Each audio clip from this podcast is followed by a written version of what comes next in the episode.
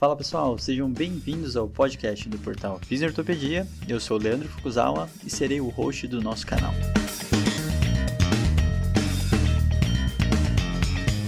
Esse podcast tem como função ressignificar o papel do fisioterapeuta em tempos modernos.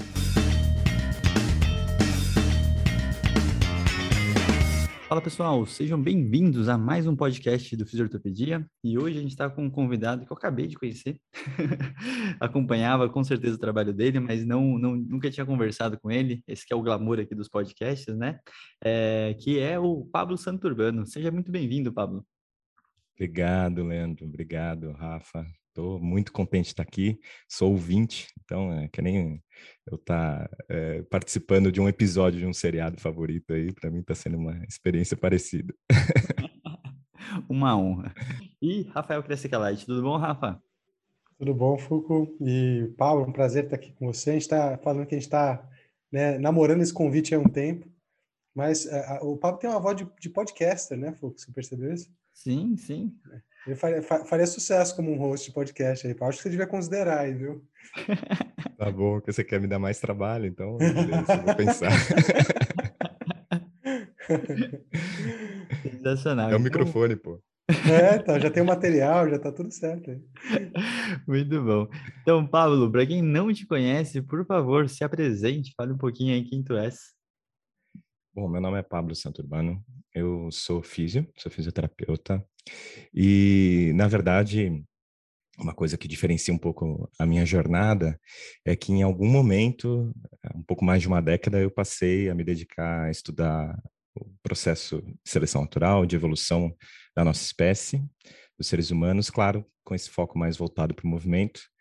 E aí é o que eu tenho, assim, me dedicado, eu fui engolido por isso, e eu tenho me dedicado aí nos últimos, nos últimos 12 anos, é, mais até, acho que até uns 13 ou 14 anos, e nos últimos 10, é, eh, ajudando outros profissionais a entrar em contato com esse tipo de, de conhecimento aí também.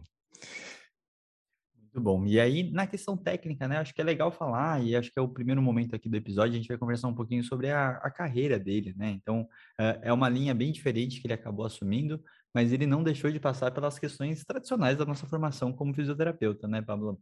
Então, fala um pouquinho aí como que foi essa construção, como que você chegou em todo esse assunto aí diferente, todas essas questões antropológicas aí. Então, por favor.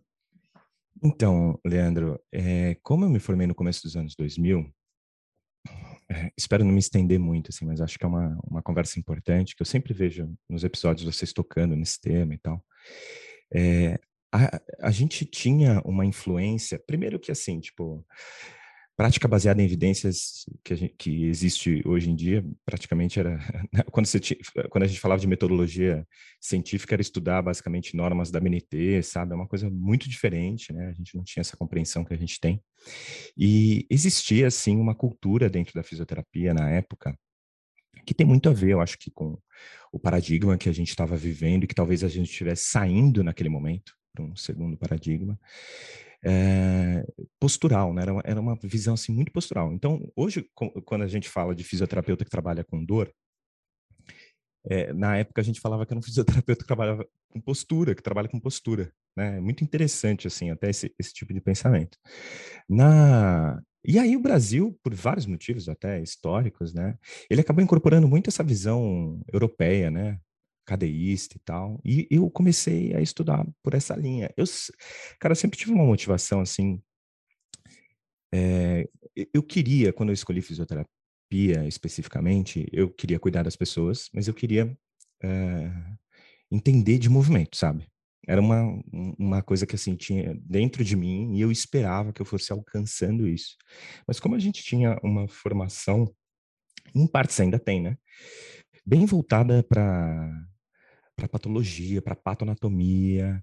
Aquele período do, do, do, do, começo dos anos 2000 foi quando começou a surgir, por exemplo, esse paradigma cinesiopatológico, assim, que até já modificou novamente, né? Então, era assim, era o início dessa história, mas a gente ainda estava com uma formação bem médica, vamos dizer assim, né? A gente tinha esse pensamento bem médico. Muito bem. Então, eh, comecei a atender meus pacientes, sempre gostei muito de atender, gosto muito de atender. É, e, e, sempre com esse interesse de ir é, é, ajudando as pessoas e tentar entender melhor sobre movimento. Eu esperava que estudar a cadeia muscular fosse me trazer essa visão, né, para começo de assunto. E num primeiro momento, sempre que a gente começa a estudar um assunto novo, a gente fala, nossa, isso aqui é uma maravilha do universo, isso vai explicar tudo. E aí você até é totalmente enviesado, né, pelo, pelo modo que a nossa cognição é, é, se adaptou até, né? A gente vai todo enviesado e achando que aquilo realmente explica tudo e a gente consegue é, enxergar aquilo no nosso paciente e tudo mais. E, e, aí, depois desse momento de deslumbramento, eu comecei a ver que faltava muita coisa. Então, eu achava que, na verdade, as pessoas que eu estava estudando, as cadeias, os autores, as pessoas que propus, propunham esse tipo de, de abordagem, é, não tinham encontrado ainda o, o, o, graal desse negócio. E aí, cara, comecei atrás de um monte de, de curso, de autores e tal. Hoje vejo assim, caí até em grandes armadilhas, né? E nada, e nada, e nada. Até que, bom, na minha formação, cara, teve uma coisa que aconteceu que foi muito importante, assim. Eu fiquei muito na dúvida entre neuro e orto, sabe? E eu acabei sendo levado para orto por circunstâncias e até assim por uma questão até mais afetiva, de amigos e de professores que eu admirava muito e tal. Não que eu não admirasse os da Horto também. Tive dois grandes professores da Horto que são referência para mim até hoje. Da, da Horto não, da Neuro. Eu também admirava, mas eu tinha, assim, essa afetividade maior pelo lado da, da ortopedia. Bom, aí eu comecei a lembrar, cara, de coisas que a gente fazia na Neuro, sabe? E uma delas era essa questão de funcionalidade. E eu via que aquela proposta assim mais rígida, mais estática, também assim, estudei bastante terapia manual, usava muito esses recursos mais passivos, né, com os meus pacientes e tal. E claro que você tem os efeitos e você enxerga uma série de coisas, né? Mas eu comecei a ver que primeiro, isso era um negócio meio chato para as pessoas que faziam né? Depois, eu não estava, era muito incoerente, assim, falar de movimento de entender movimento, e estava bem numa época que a gente estava discutindo um pouco a nossa identidade profissional, com as primeiras, com o livro da Sarman, que na época fazia bastante sucesso, falava muito daquilo e tal, e falava do sistema de movimento e tal. E eu não conseguia enxergar isso na minha prática, e eu comecei a resgatar um pouco esse negócio da funcionalidade. Primeiro, meio que sem querer, foi uma estratégia assim que acabava deixando as minhas sessões mais lúdicas e as pessoas acabavam gostando mais e tinham mais resultado direcionado para aquelas queixas que elas traziam, que hoje, né, a gente entende que eu estava tratando dor, eu não estava tratando postura, então por isso que faz muito mais sentido a gente, né, eu estava tendo lá em 2006, 2007 esse tipo de resultado, né? E aí, concomitante a isso, de uma parte bem pessoal, assim, também de outros amigos, é, influência de familiares até, eu estava entrando em contato com a biologia evolutiva, por livros de divulgação científica. E eu comecei a, a, a falar assim, cara, mas esse tipo de conhecimento me responde muito mais coisas do que aquelas pessoas que estavam propondo ou, ou, supostamente trazendo a solução, as, as soluções para os problemas dos fisioterapeutas estavam respondendo para mim. E esse choque, assim, mais uma vez, né? Quando eu comecei, aí, beleza, eu li alguns livros de divulgação científica, eu comecei a me apropriar um pouquinho mais daquele, daquele tema e inexoravelmente você acaba indo para os artigos e comecei a fazer essas revisões e tal. E esse choque também, ele, é, ele inicialmente, que é até um choque que durou muito mais tempo, eu diria, do que é, o, o primeiro, né? Gente, acontece aquele efeito Dunning-Kruger, né? Que primeiro você acha que você entende daquele tema, e aí, cara, por uma imaturidade, às vezes até de formação e de atendimento, eu, ach... eu comecei a fazer exatamente, meu, o que as pessoas que eu estava questionando dentro da fisioterapia estavam fazendo com outros tipos de conhecimento, que era pegar, fazer uma extrapolação de ciência básica direto para para clínica, assim, né? Uma coisa só, linear. Só agora, Pablo, você falou um pouco de livro de divulgação científica, né? E eu acho que tem um ponto em comum aí, onde muitos de nós, a gente tem que voltar para uma literatura mais antiga, né? Para ter essas reflexões da atualidade. Eu acho isso uma coisa muito rica, né, cara? Porque acaba sendo alguns pontos em comum. E eu queria até que você explicitasse quais foram esses livros que você estava lendo, os referentes. Uhum. Que eu acho que é, uma... cara, o... é super legal. Uhum. O primeiro livro mesmo, assim, foi um livro que ele é muito bom, mas ele é muito ruim ao mesmo tempo. Que é um livro da década de 60, do Desmond Morris. Ele é muito bom, porque ele funda, assim, ele é o primeiro, o Macaco Nu, ele é o primeiro livro que vai trazer, de fato, assim, uma, uma construção de divulgação científica de biologia evolutiva aplicada à evolução humana. Assim. Então, ele é o primeiro livro que faz esse tipo de, de construção, e ele é muito ruim, entre aspas, porque hoje ele está completamente errado, assim, tipo, não é errado, né, mas ele vem de um outro momento, ele traz uma perspectiva que ela já está bastante desatualizada dentro da bioantropologia, então...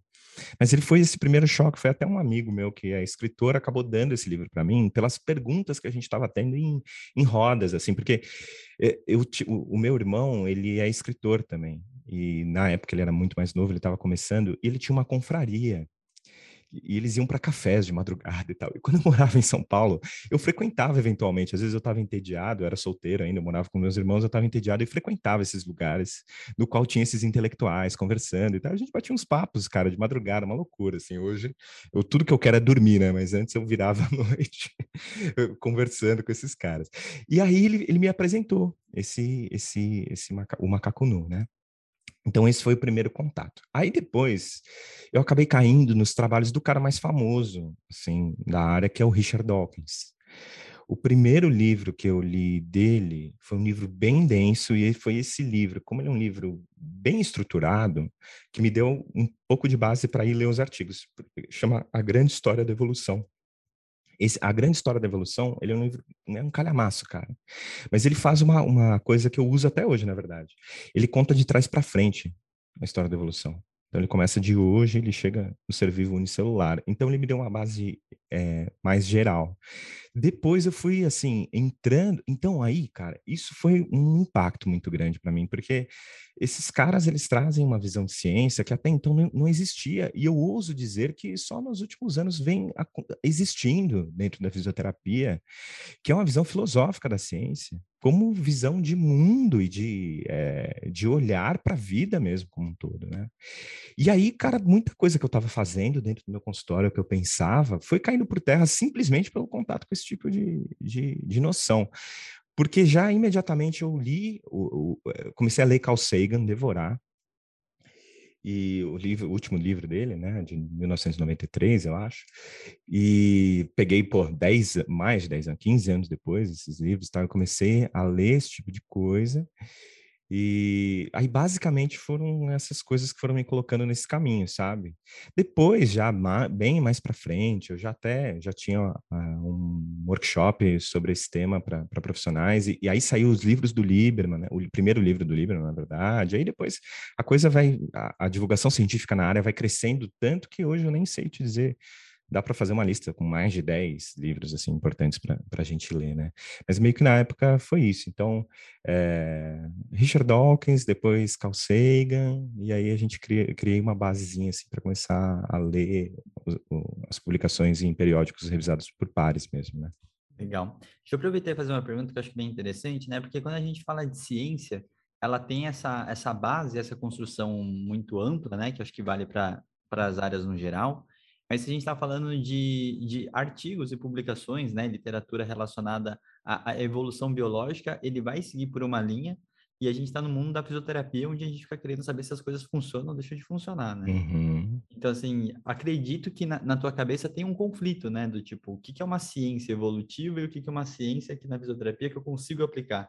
Então, é, é, se desde o início você realmente conseguiu ter essa maturidade, separar um pouco as coisas, ou já foi aquela coisa, cara, essa teoria evolutiva é muito legal, vamos aplicar na minha prática, a gente agora vai eh, fazer toda essa, essa movimentação dessa forma, né? Então, é, fala um pouquinho, acho que dessa, dessa combinação, que tem a ver com toda essa sua história, né? Que eu acho que são os pontos interessantes de você aplicar uh, um conhecimento dentro da, da, da fisioterapia, né? Sem dúvida, cara. Foi exatamente o segundo, a segunda história. Assim. Quando você entra em contato, quando eu entrava, eu entrei em contato com esse conhecimento, é, claro que eu tenho a minha responsabilidade nisso, mas lembrando também que na época nem se falava muito das coisas que a gente fala hoje, assim, tipo, era um outro momento mesmo, né? Então, essa extrapolação, ela foi direta. E aí eu comecei a errar do mesmo jeito, porque esse... Porque, assim, cara, como sempre tive comprometido em ajudar melhor as pessoas, assim, eu comecei a errar do mesmo jeito eu resolvi alguns problemas e acabei criando outros, entendeu? Só para te dar um exemplo. Isso está até bem, isso está documentado, cara, formalmente na primeira edição do meu livro, que agora em breve vai sair a segunda. A primeira edição do meu livro foi publicada em 2017, tá? Eu comecei a, eu rompi com o paradigma cinesiopatológico dentro da minha cabeça do modo de pensar a partir do trabalho da Natália Bettencourt, de sistemas complexos para prevenção de lesão no esporte. E depois com, aquele, é, com aquela revisão crítica do McQuaid e da Ana Maria sobre discinese escapular, cara. Foram essas duas leituras e estudos de artigos que me ajudaram assim, a romper com o paradigma cinesiopatológico de uma vez. Mas é tão louco essa parada, porque eu tô tendo que eu tô tendo que me confrontar com o eu do passado, né, cara? Quando você escreve uma coisa, você vai ler o que você escreveu, você se confronta com uma pessoa que não existe mais. E aí, assim, tipo, eu tinha lido esses artigos, porque eles saíram em 2016, se não me engano, e o livro acabou saindo em 2017, mas não tinha dado tempo de eu assimilar. E hoje eu vejo como eu pegava essa caixa da bioantropologia, da biologia evolutiva, e encaixava ela exatamente no modelo que a gente estava usando na época de fisioterapia, entendeu? Então, isso esse é um, é um erro, assim, tipo, que eu cometi e que isso me ajudou. Não que, assim, não você falou a palavra conflito, né, Leandro? E ela até existe, mas é um conflito hoje muito mais, assim, é, vamos dizer assim, mediado, né? Porque eu já entendo melhor esses papéis, assim, de, de como, quando para que serve um, conhecimento de ciência básica e, e para que serve um, um, estudo clínico. E, de fato, são duas metodologias completamente diferentes, como você colocou.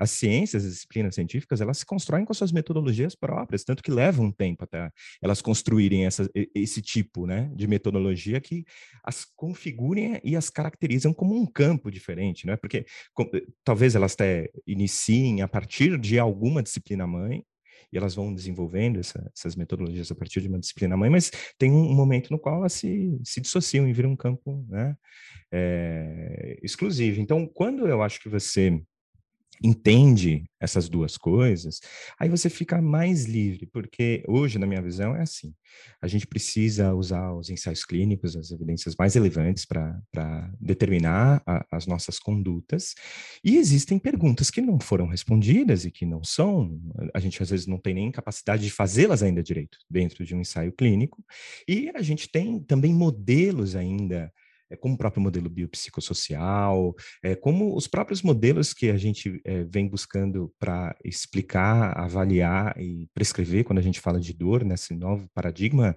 é, das neurociências, né? A ciência da dor também é uma, uma abordagem da ciência da dor com neurociência, é uma coisa super contemporânea também. Então, existe essas janelas nos quais a gente é, alimenta o nosso raciocínio com disciplinas diferentes. Isso nos ajuda a navegar nesse universo. Mas nunca uma coisa pode ir diretamente é, de uma para outra. Visto, por exemplo, vocês estavam falando do episódio da face, né, antes da gente começar, e, e tudo que aconteceu com a face. Né? Porque se pegou uma questão muito de ciência básica e se assumiu que aqueles efeitos iam acontecer na clínica, né? E de fato a gente não pode fazer essa, a gente não pode assumir uma coisa desse jeito, né? E então eu acho que quando você cria essa essa é, essa ideia, aí as coisas começam a ficar um pouco mais fáceis. Como não existia absolutamente nenhuma referência, nenhum padrinho assim para mim direto, até o Lieberman meio que se consolidar como um cara que começa a publicar mais nessa área, e aí você descobre outras pessoas também, claro. É, mas, não, não, e, e mesmo assim, ele não fala de pesquisa clínica, né? Ele é um cara que está um pouco mais para o movimento, mas até tem assim um esboço em alguns estudos ali que ele faz, né, alguns grupos controle, o grupo experimental, tal, mas nada que se aproxime da gente estar tá testando uma intervenção. Mas a, até ele assim não existe que, pô, a gente vai ver que o primeiro artigo dele assim relevante para todo esse debate foi em 2010, né? Então até ele surgir de 2005 a 2010 não tinha nada nem próximo disso. Né? Então foi um, uma coisa assim muito caótica para mim nesse momento. E aí aos pouquinhos, claro, trazendo é, várias outras disciplinas e acompanhando sempre, né, assim, tipo, o progresso dentro da nossa área, as coisas vão ficando mais claras e eu acho que a gente vai encaixando um pouco melhor, né, onde que ajuda, onde que não ajuda. É, tem, tem, um ponto legal na tua fala, Paulo, que eu acho que todos passam ou passaram por isso no, ao longo do amadurecimento científico, né, nosso como profissional, porque o raciocínio científico não é ensinado, infelizmente, para a gente ao longo da nossa formação básica, né? É, e às vezes nem ao longo da nossa formação na faculdade. É, a gente acaba aprendendo ele muitas vezes por interesse, né? Por estar ali querendo entender como usar melhor as evidências. E teve uma coisa para mim que também foi assim uma virada de chave que eu tive, porque eu é, tive uma formação sempre muito voltada para movimento, muito voltada para entender movimento e o comportamento motor. E, e, e profissional de saúde gosta é, dessa interface de mecanismo e clínica, né?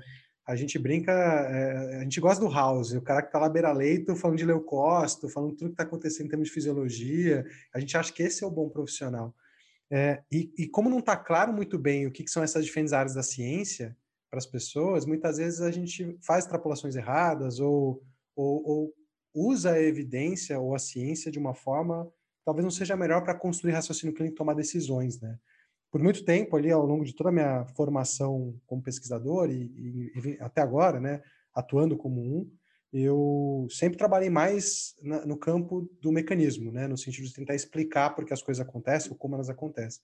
Mas até para mim, algumas coisas começaram a fazer sentido há pouco tempo, né? Então, por exemplo, é, entender como que o conhecimento de mecanismos funciona para o pesquisador, ou deveria funcionar para o pesquisador, inclusive para o clínico, para mim é uma coisa, assim, do ponto de vista de carreira, relativamente mais recente. Uh, eu é, entendi, né, e isso foi, foi, foi bem interessante para mim, foi bem game changer, assim, que uh, eu trabalhava numa área aonde que é a área do mecanismo, onde uh, o objetivo dessa área, de novo, é tentar dar boas explicações para como as coisas acontecem, é, explicações são testáveis pelo processo científico, testar essas explicações e ver o quanto essas explicações de fato explicam ou não explicam o fenômeno. E tudo que a gente está falando aqui, né, o modelo biomédico, o modelo biopsicossocial, o modelo cinesiopatológico, nada mais são do que explicações, tentativas de explicar algo. Né? No caso, na maior parte desses modelos, a relação entre dor, lesão, movimento. É, e aí a gente confunde muitas vezes o modelo com as pesquisas que são feitas para tentar validar ou não o modelo. Então, eu cansei de conversar e, assim, de ver profissionais falando sobre, por exemplo, pesquisas feitas de, né, tentando é, comprovar dentro do modelo cinesiopatológico a ideia da ordem de ativação de músculos profundos, o papel disso né, no que seria a dor lombar, é, e usar aqueles estudos que estavam tentando falsear o modelo e levar aquilo direto para a prática clínica. Né? A gente, ninguém falou para a gente que não é assim que faz a extrapolação. E a conclusão que eu cheguei, na verdade, é que a gente pode dividir a área da pesquisa em talvez duas grandes áreas, né? A área da pesquisa clínica, que está mais relacionada a tentar explicar é, a, a, o fenômeno, né? O fenômeno que acontece. Então, assim, poxa, quanto tempo dura um episódio de lombar aguda? A área da pesquisa clínica vai fazer pesquisa de prognóstico, vai te falar lá que são 90% das pessoas no primeiro episódio melhoram de 4 a 6 semanas. Como ou por quê? Não é papel da pesquisa clínica responder isso. Ah, é, o desalinhamento biomecânico aumenta a chance de alguém ter dor na corrida, no, no joelho? É, a pesquisa clínica vai fazer um estudo e vai ver se estar exposto a isso aumenta a chance né, da, do desfecho acontecer. É, como ou por que isso acontece ou não acontece? Não é papel da pesquisa clínica responder isso. Né? Uma intervenção é melhor do que a outra para uma dada população, aumenta a chance do paciente melhorar? A pesquisa clínica vai responder isso com ensaio clínico. Mas, assim, se o paciente melhorar, foi a explicação daquela intervenção que realmente fez ele melhorar? Não dá para saber. Não é o objetivo da pesquisa clínica responder isso. Quando eu comecei a entender essa diferença, né, a pesquisa clínica me dá informações para, dado que eu entendi quem é meu paciente, eu entender prognóstico, eu tomar decisões sobre o que tem mais chance de melhorar, na média, aquele paciente ou não, é, e que a pesquisa de mecanismo me dava com bons modelos, não usando os estudos que são feitos para comprovar o modelo, mas usando bons modelos, me dava um, um background mental para eu conseguir dar nome às coisas, para eu conseguir construir raciocínio clínico entender quem é o meu paciente, porque hoje a, a literatura clínica vai falar para a gente que eu falar que um paciente com dor crônica primária musculoesquelética na lombar, com mecanismo nociplástico associado com sensibilização central, tem um prognóstico e intervenções que vão ter uma eficácia para ele específicas, enquanto um paciente com dor crônica musculoesquelética secundária, com artrose, com mecanismo noceptivo, com sensibilização periférica e um flare-up, vai ter um outro prognóstico e vai ter, vão ter outras intervenções que talvez sejam eficazes para ele. Então, o que eu quero dizer é que, assim, mesmo como clínicos, tem um blend aí que rola. Eu preciso dar nome às coisas, eu preciso conseguir usar o, o bons modelos para conseguir dar nome às coisas, para eu poder entender quem é o meu, o meu paciente. Não existe o paciente médio no ensino clínico, mas quem é o meu paciente? E aí, com base nisso, eu consigo usar a pesquisa clínica para entender, na média, prognóstico, né, é, fatores de moderador de efeito, é, entender intervenções têm mais chance de melhorar. E o erro que eu vi, eu mesmo cometi, nós todos cometemos, eu acho que foi ir na, no mecanismo, no, inclusive às vezes no estudo individual, não é nem no modelo, né? Ir no mecanismo que faz sentido, porque tem um viés cognitivo que é confiança por coerência, quando algo faz sentido, a gente sente que aquilo é verdade, uhum. e pegar daquilo e ir direto para a prática clínica, seja com transverso, com valgo dinâmico, com algo no cérebro relacionado à dor, a gente tem essa tendência de extrapolar, e o papel do mecanismo, na verdade, é só dar esse background mental para nós, seres verbais, podemos construir um raciocínio analítico em cima daquilo, né? É, e isso para mim foi, tipo, é, Rafael, que assim. massa, cara. Muito massa essa sua fala, cara, porque eu, hoje eu vejo a biologia evolutiva assim, sem tirar nem pôr, como que você falou, cara, porque simplesmente eu acho que é engraçado, porque a gente uh, vai cuidar de pessoas e seres humanos e a gente não sabe quem são essas pessoas. Uhum. A gente não sabe que é o ser humano, na verdade. E a gente não estuda isso. Então, eu vejo hoje, assim, tipo, a biologia evolutiva como uma construção de narrativa para a gente pensar sobre seres humanos, cara, que vai ajudar você. A gente está falando aqui da fisioterapia, meu, mas isso é uma coisa Qualquer absolutamente assim, saúde, né? abrangente. É, e eu, eu, digo mais, assim, cara, muito, indo bem além, que é uma coisa que nem nos compete aqui conversar, mas a biologia evolutiva ela vai trazer uma, uma ideia de, de por que, que a gente é do jeito que a gente é, por que, que a gente chegou até aqui e quem a gente é. E aí a gente parte de um, de um paradigma também diferente que eu passei a pensar, isso acabou me levando a, a refletir muito e, e a buscar atuar mais so, por um paradigma mais coletivo, né? mais populacional, é, de estilo de vida, porque na biologia evolutiva a gente fala muito sobre generalidades biológicas também. Uhum. E não só individualidades, a gente está muito treinado a pensar é, em individualidades, e está certo, claro, até por uma perspectiva evolutiva mesmo, a variação genética faz parte do, do, do, processo da vida, né, da seleção natural. A gente precisa ser diferente um do outro e cada ser humano vai ser diferente. Mas olhando por uma lente um pouquinho mais contextual, mais macro, mais global, existe muito mais coisas em comum entre nós humanos do que diferente. Uhum. Principalmente quando você se compara a outros animais, né? Que é, é, é, essa é uma coisa interessante também da biologia evolutiva. Porque você começa a criar referências diferentes. Então, você pode... Primeiro, você vai sei lá, você vai ver um marcador de saúde cardiovascular aqui entre os brasileiros, entre estadunidenses, e aí você pode primeiro, pela biologia evolutiva, fazer uma relação antropológica com comunidades tradicionais. Você uhum. vê se esse marcador é igual, se não é, e se não é, especular em explicações do porquê que ele não é. Mas com a biologia evolutiva você consegue ir além. Você consegue até se comparar a outros animais dentro de um racional que faz sentido, né? Porque também existe esse problema porque quando a gente olha para as disciplinas da saúde, para ciências médicas, as disciplinas em geral, as ciências da saúde em geral, existe também, muitas vezes, é, como você estava muito bem explicando, essa extrapolação de mecanismo, né? E ela vem, às vezes, até de um mecanismo animal, cara, que, pô, não, fora, você até usando uma explicação evolutiva, você até consegue extrair algo disso, mas sem explicação evolutiva fica é uma besteira, na verdade, muitas vezes você olhar para isso, você precisa olhar para essas evidências dentro de uma explicação evolutiva. Então, acho que essa construção de racional mesmo ela é a maior vantagem. E é uma disciplina básica, né? Uhum. Eu costumo dizer para os meus alunos que é, muitas vezes as aulas que eu dou são aulas para que eu enxergo como aulas para estar tá dentro da, do, da graduação mesmo, assim, sem, sem sombra de dúvidas. Tem uma parte muito interessante de toda essa conversa, né? Que cada um de nós tem um background bem diferente por linhas, escolas e afins, né? É, só que a gente cai na mesma questão que a gente está falando no geral, que é o nome do, do episódio, né, em relação ao movimento.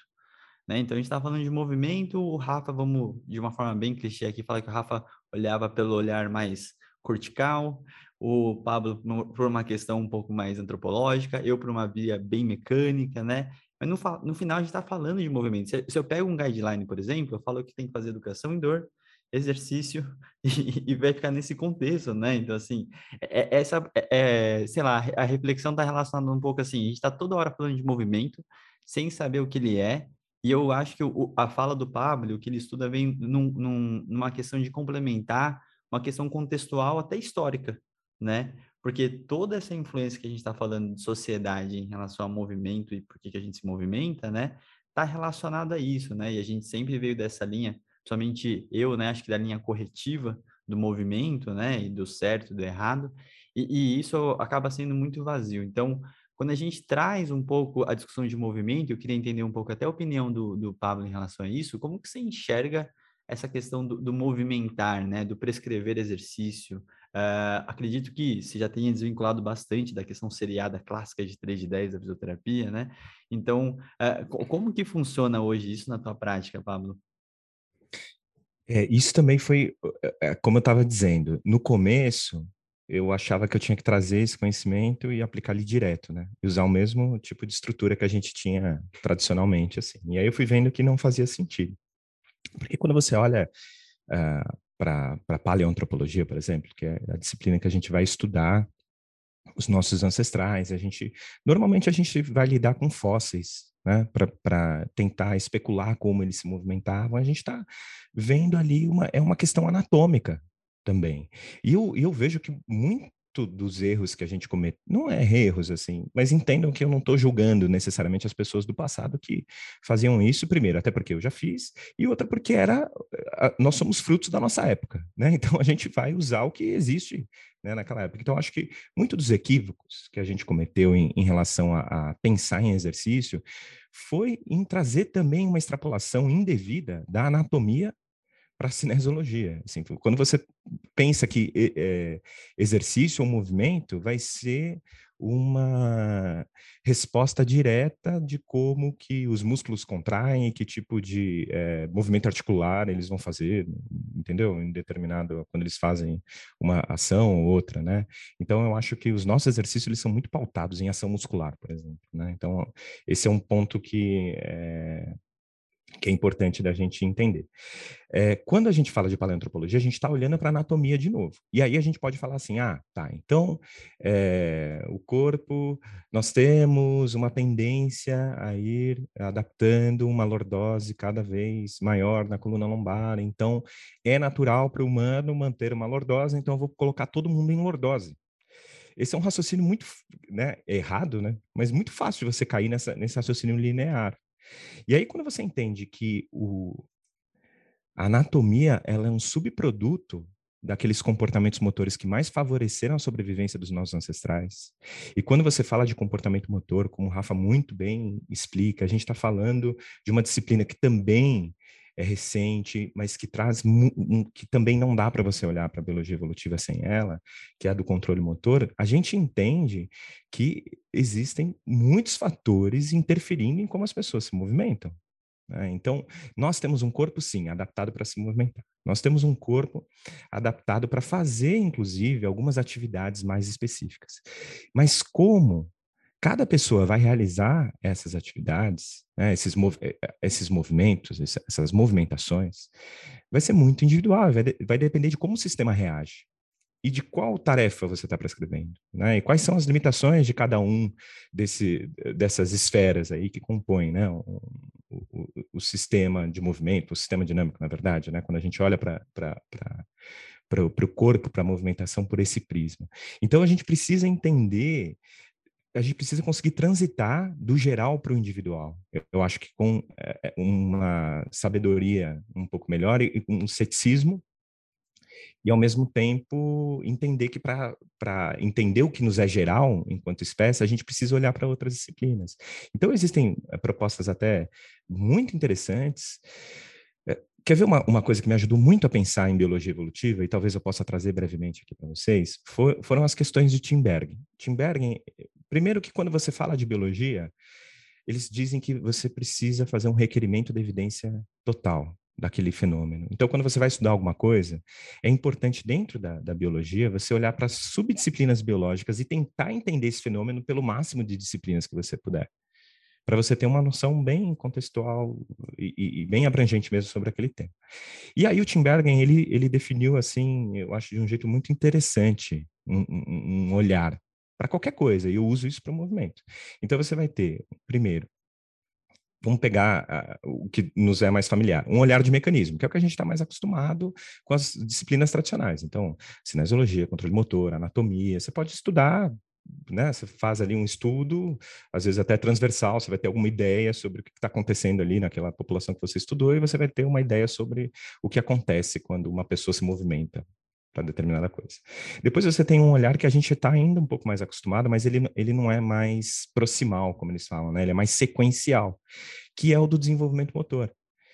E até um, é, a gente estava falando até sobre falácias antes de começar a gravação aqui, né? Até uma das falácias que as pessoas cometem quando vão trazer esse paradigma biológico para pensar de movimento, que acha que a gente tem que imitar bebê. Quando a gente está fazendo um padrão mais simples, a gente está imitando um bebê, né? E não é, a gente está olhando para como as pessoas aprendem, como os bebês aprendem, porque é um, um vamos dizer assim, é uma amostra com pouquíssima influência cultural, com mínima influência cultural possível, e a gente consegue observar ao longo do aprendizado motor dos bebês como que eles vão é, desenvolvendo capacidades diferentes de se movimentar, né?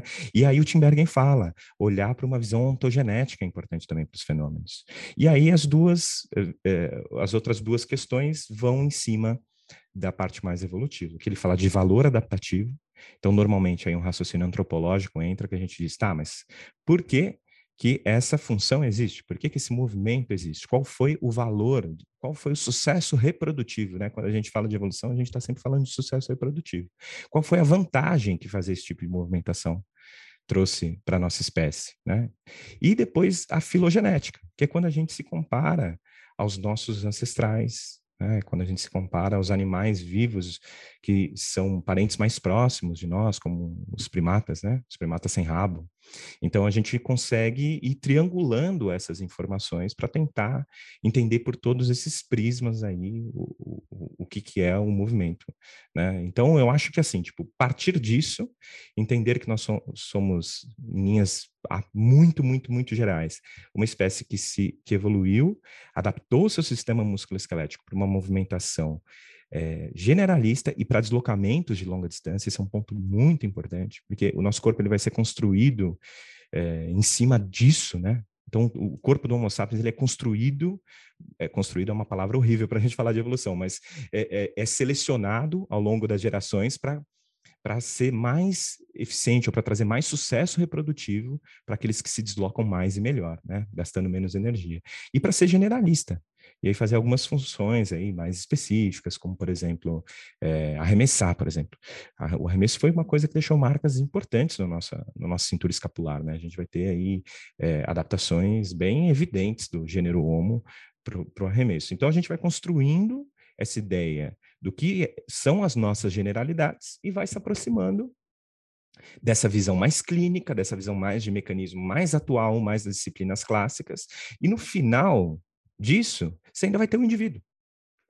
E aí, dentro do indivíduo, ele vai ter as suas peculiaridades e vai ter o jeito que ele responde ao movimento, né? Porque se a gente está seguindo essa ideia né, de uma movimentação mais livre, como eu acredito que seja é, até um jeito melhor da gente recuperar a funcionalidade das pessoas, porque é meio o que é o papel do fisioterapeuta, o papel social do fisioterapeuta, eu acho que acaba sendo esse, seja você de ortopedia, de um, um pouco menos esportiva, talvez, mas é, na neuro, mas até dentro da esportiva. É, esse é o papel do fisioterapeuta, devolver funcionalidade. Quando a gente fala de função em termos motores, é, o corpo ele precisa aprender por si, né? A gente precisa gerar circunstâncias favoráveis para que o aprendizado motor ocorra. E aí essas circunstâncias elas são muito individuais. Claro que respondem também às nossas generalidades biológicas, ao que a gente entende como o nosso sistema motor evoluiu enquanto espécie, mas cada pessoa vai reagir de um jeito na hora de fazer um movimento, né? Então, essa noção de exercício é claro, toda vez que eu estou com um paciente, eu falo assim, olha, vamos fazer isso aqui acaba sendo um exercício por definição técnica, né? Porque se você tá, se você tem um objetivo, né? Esse objetivo é, é, é você está visando um determinado desfecho é, e você está sistematizando, me, mesmo que menos do que com as outras visões mais tradicionais, você ainda sistematiza para tentar chegar lá. por uma definição técnica, toda pessoa que você atende, você está prescrevendo um exercício. Mas esse nome já não faz tanto sentido dentro da visão que eu tenho hoje, né? Eu costumo mais chamar de movimento mesmo, né? Então a gente vai se movimentar. Aí esse lance, assim, até é, da prescrição em si, da dosagem, né?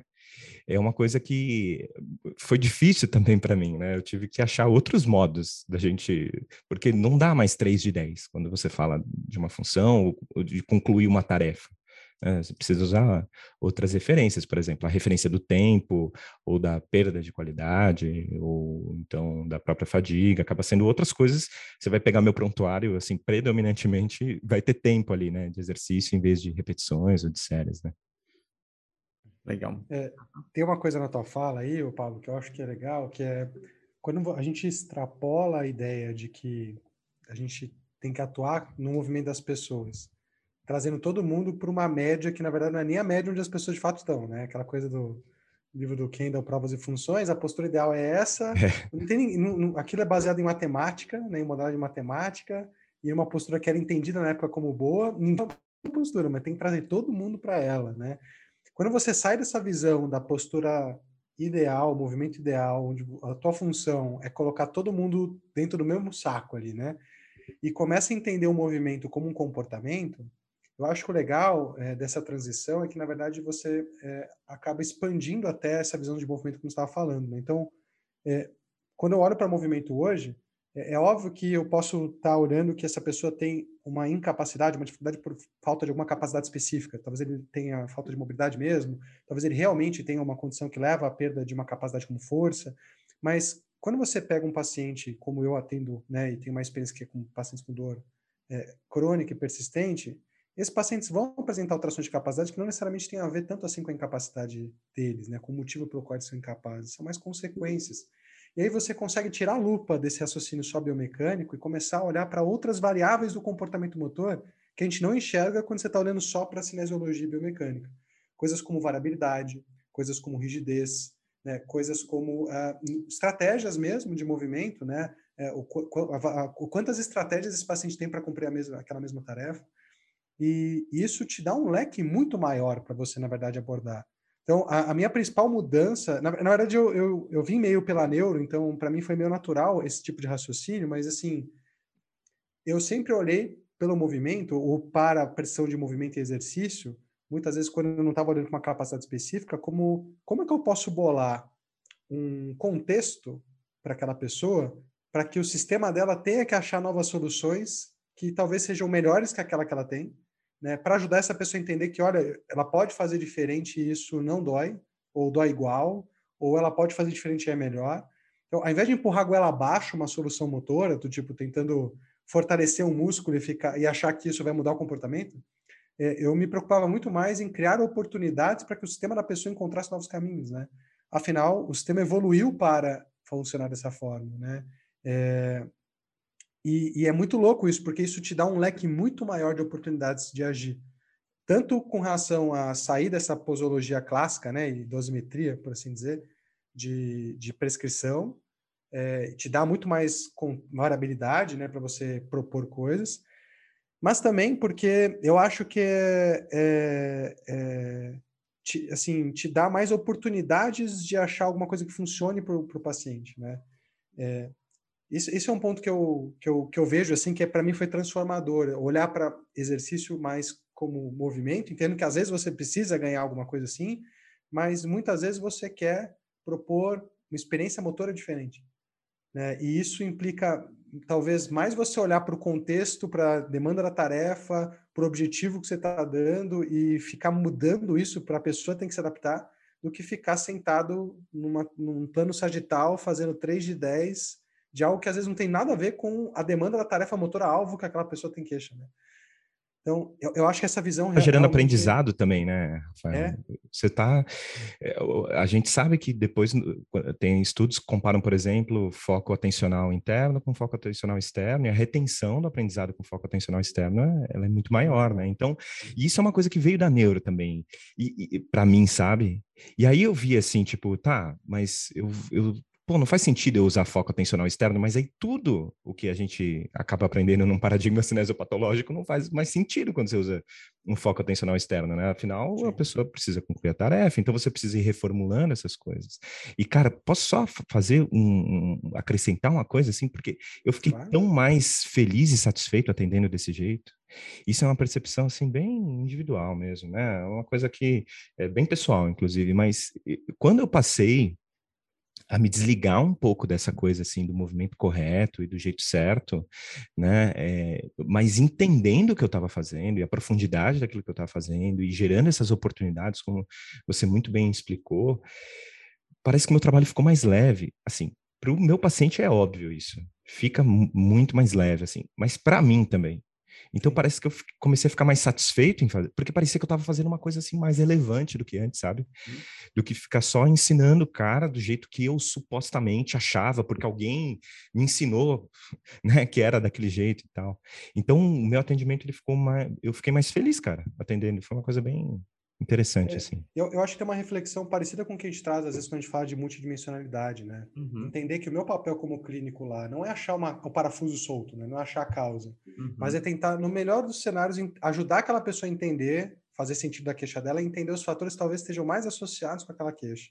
E tentar ajudar ela a propor um caminho de intervenção, uma proposta de intervenção que faça sentido para ela, para o contexto dela. É, isso também tira um peso né, da gente, né? Porque eu hoje eu tenho pacientes que assim, mesmo que eu não enxergue o que está acontecendo muito bem, só de eu excluir que não tem red flags ou que não tem nada que precisa ser mais investigado, eu já estou fazendo uma ótima conduta, uma excelente conduta. Uhum. Então, é, é, concordo contigo, assim, eu acho que é, da mesma forma que um olhar mais multidimensional deixa mais leve, é, tira um pouco do peso das costas do profissional, achar algo e corrigir algo, eu acho que olhar para o movimento dessa forma também, né? Porque afinal, as pessoas têm sua individualidade, sua história motora, sua história ontogenética, seu histórico de aprendizagem, vão ter estratégias próprias ali de movimento. E ao invés de tentar colocar todo no mesmo saco, faz muito mais sentido deixar que um sistema que evoluiu por né, milhares e milhares de anos para fazer justamente isso sozinho consiga encontrar melhores soluções. A gente só precisa talvez propor ou criar o um ambiente seguro e propício para que isso aconteça, né? Com pacientes uhum. com dor, no caso. É, eu acho que essa é uma, é uma, Eu também senti esse alívio, assim. E, e, eu acho que, assim, as pessoas, elas se sentem muito mais confiantes em relação ao próprio corpo, porque como não tem um jeito certo de, de realizar aquela tarefa, ela sempre realiza. Uhum. Se você também não. E aí vem um pouco também, porque as pessoas acham, às vezes, quando pensam em exercícios mais funcionais, que vão colocar a pessoa para fazer coisas mirabolantes, e não tem absolutamente nada a ver com isso. Então, se é. você souber prescrever exatamente a tarefa que está adequada às capacidades daquela pessoa, respeitando todo o contexto dela, aí, que a gente já sabe, né, muito bem, é, ela sempre realiza. Então, isso sempre traz uma, uma questão muito otimista, é algo assim que a pessoa ela sempre consegue, né? E outra, tem uma, um discurso que eu sempre uso também com os meus pacientes, que é assim, ó, se é, você está realizando aqui esse movimento, se você achar que ele não está legal, se você está estranhando, se está com muita dificuldade, me fala, sempre tem um outro jeito de fazer as coisas, né? Uhum. É uma uhum. coisa que eu falo, acho que para 100% dos meus pacientes, sabe?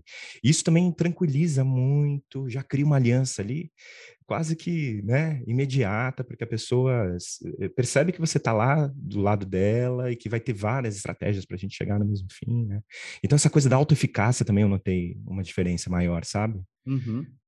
E, e, é bem interessante essa, essa conversa, porque, num geral, né, a gente tem refletido muito por causa da, do, da telereabilitação agora, né? A questão de, pô, você vai ligar uma câmera, o paciente vai ficar na tua frente e você vai ficar aqui, tipo, contando e falar, um, então, tipo, já é meio chato isso presencial, né? Na tela, pior ainda.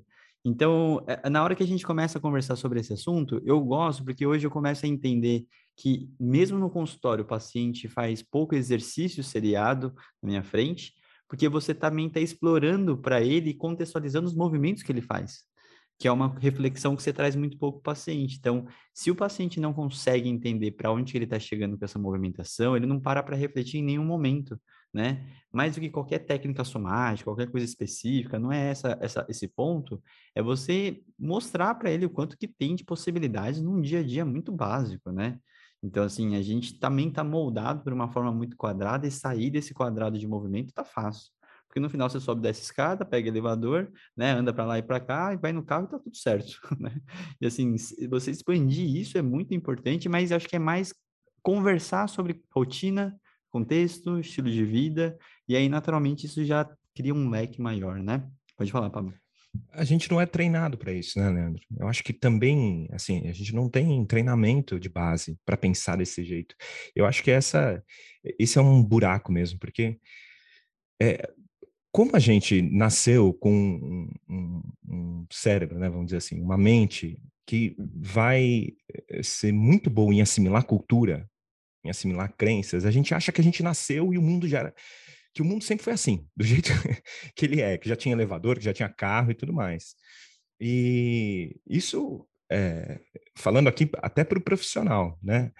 Você não precisa falar de evolução do paciente, raramente, na verdade, eu chego a falar, falar de caçador-coletor, de, de gene, não tem nada a ver. Raramente, às vezes as pessoas gostam, você pode conversar sobre isso com elas, mas né, raramente eu acho que você tem que entrar num negócio desse. Mas simplesmente trazer a reflexão de que existem modos de vida diferentes. E que se você voltar duas ou três gerações, ou talvez quatro, cinco no máximo aqui no Brasil, você vai ter um parente teu que era agricultor, por exemplo. Uhum. E todo mundo na família vai achar alguma referência disso, entendeu? É, já traz a cabeça da pessoa, da pessoa para que humanos foram feitos para fazer movimentos diferentes e que a vida nem sempre foi assim. E quando você fala de profissionais, que já não tem essa ideia porque a sociedade já não tem essa ideia de base. Né? Uhum. E vão construir toda a sua ideia de movimento pautado em disciplinas é, biomédicas, vamos, vamos, colocar desse jeito, né? Ah, pô, é, é, óbvio que a nossa noção de movimento de prescrição de exercício já vai ficar totalmente contaminada com esse tipo de, de visão, né? Que é uma da, da, um dos conceitos da medicina evolutiva mais importantes, que é o conceito de incompatibilidade, né? Basicamente isso que a gente está conversando aqui. A gente vive em, em ambientes de novidade que não deu tempo para o organismo se adaptar, para o organismo dos humanos modernos se adaptar a ele, né? E nem sei se, se vai ocorrer por conta de vários fatores de seleção aí. Então a gente tem meio que um corpo que vive numa sociedade pós-industrial, que é uma sociedade que começou há 80 anos no máximo, mas que evoluiu para viver é. Né, no modo de vida eu acho tradicional. Né? A gente estava falando do Daniel Lieberman e, e, a grande teoria dele, que o pessoal mais assíduo né, acaba seguindo, e que é essa, esse extrapolamento excessivo de a gente sofreu uma pressão da indústria de tênis e por isso a gente corre com o, o, o retropé. E agora, se você não tem contato, você corre com o antepé. Então, esse é o jeito certo que a natureza trouxe. E aí, molda o tênis para você pisar desse jeito, né? E aí, você tem, obviamente, sempre tem os loucos. Nos Estados Unidos tem uma galera que só corre descalço, né? Então, assim, você começa a entender que esse extrapolamento, ele não é bem isso, né? Então, é, o, a, o consultório do Pablo não deve ser uma selva onde as pessoas ficam alimentando animais. Só oh, eu tava com essa roupa aqui, Não, mas olha, é uma coisa interessante, porque é, é exatamente o exemplo que a gente estava conversando. Que é assim, tá, então Teve aquele estudo do Librem, que tem vários detalhes metodológicos ali que a gente poderia discutir, mas nem vem ao caso. Mas aí vamos supor até, vai, pessoas que correm descalço vão correr inexoravelmente com o antepé, com o contato inicial do antepé. Aí a gente acha que tem que fazer todo mundo correr assim. Né? E é uma coisa que, cara, no começo a gente pensava desse jeito, eu estava muito preso ainda nisso, né?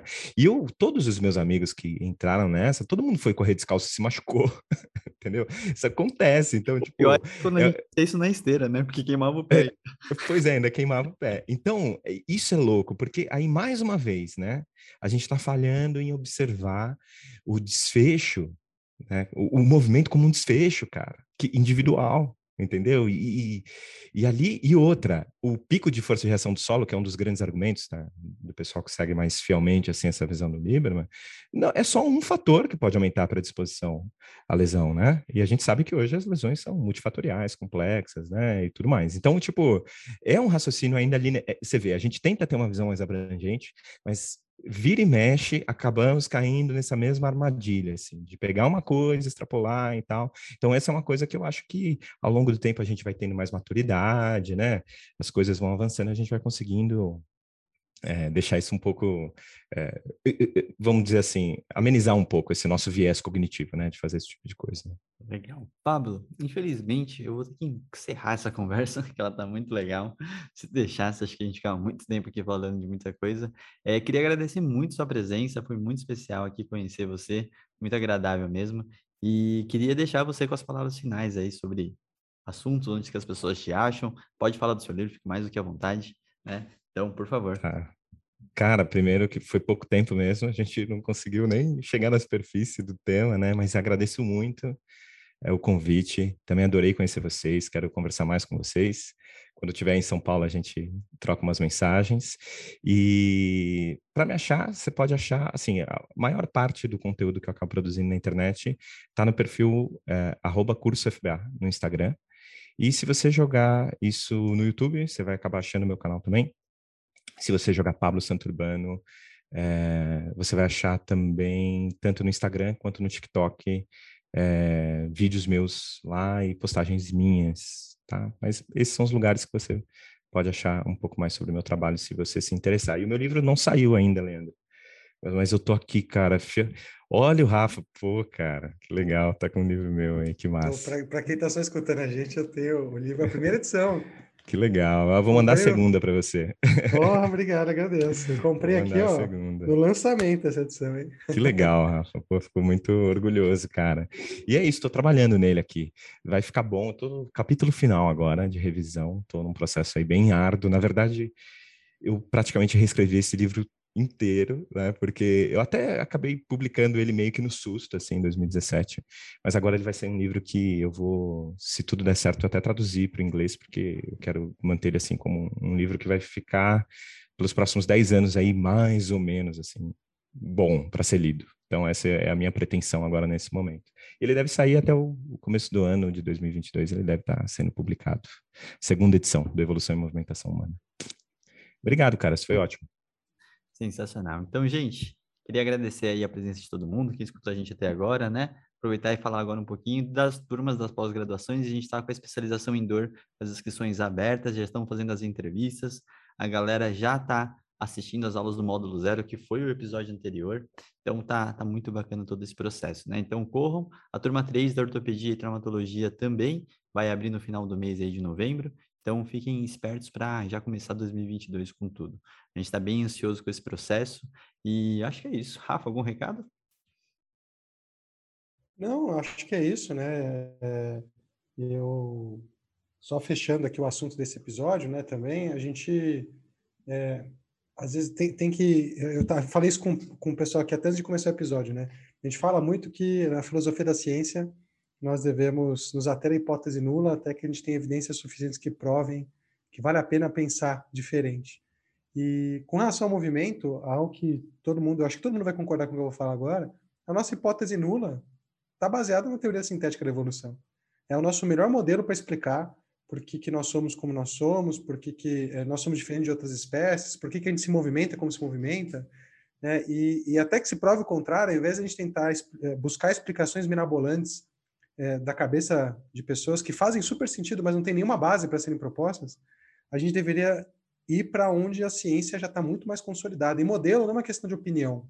Uhum. É, a, a, as pessoas confundem modelos teóricos com opinião. Existem bons modelos e maus modelos. Né? Bons modelos são aqueles que explicam o fenômeno. Se eles explicam bem o fenômeno e um conjunto de fenômenos, eles ganham até o nome de teoria. Uhum. É, e modelos ruins são aqueles que não explicam o fenômeno. Né? Então, por mais que eles façam super sentido, simplesmente eles não conseguem explicar aquilo que eles propõem. E o modelo cinesiopatológico é um modelo ruim. Ele simplesmente não consegue explicar porque as pessoas têm dor, qual a relação entre dor e movimento e por que elas melhoram quando a gente atende elas. Então, acho que esse episódio é muito legal, porque é, é, a gente precisa. A, a, gente não estuda isso, né? mas como profissionais que usam o movimento no seu background, a gente tem que começar a olhar para o movimento como ele é, como um comportamento e usar modelos bons para ter de base, para a gente conseguir entender eles, ao invés de ficar caindo a cada nova proposta mirabolante que tenta explicar a próxima, o próximo valgo dinâmico ou a próxima grande coisa que vai explicar por que todo mundo tem alguma queixa, né? Então, eu, eu acho que é um, é um tema importante, eu mesmo me interesso por isso há um tempo, né? O Fux sabe, eu sou meio entusiasta, fiz disciplinas de etologia, fui estudar evolução de cultura, fiz, fui estudar um monte de coisa louca, relacionada a isso também, porque para mim faz e sempre fez muito sentido, né? É, ter como base a ideia de que o melhor jeito para a gente explicar esse assunto é entender e usar talvez o melhor modelo e teoria que nós temos até hoje, que é a teoria sintética da evolução, para entender sobre nós, né, sobre seres vivos. Então, Pablo, acho que foi uma discussão muito boa. Se as pessoas quiserem se aprofundar no assunto, sigam ele e vão no canal do YouTube, vão ali na mídia social, que tem bastante conteúdo legal aí sobre isso. E, e, e esperem o livro, porque o livro é muito bom. Sensacional, galera. Então, um grande abraço para todo mundo. Pablo, novamente, muito obrigado e até a próxima. Valeu!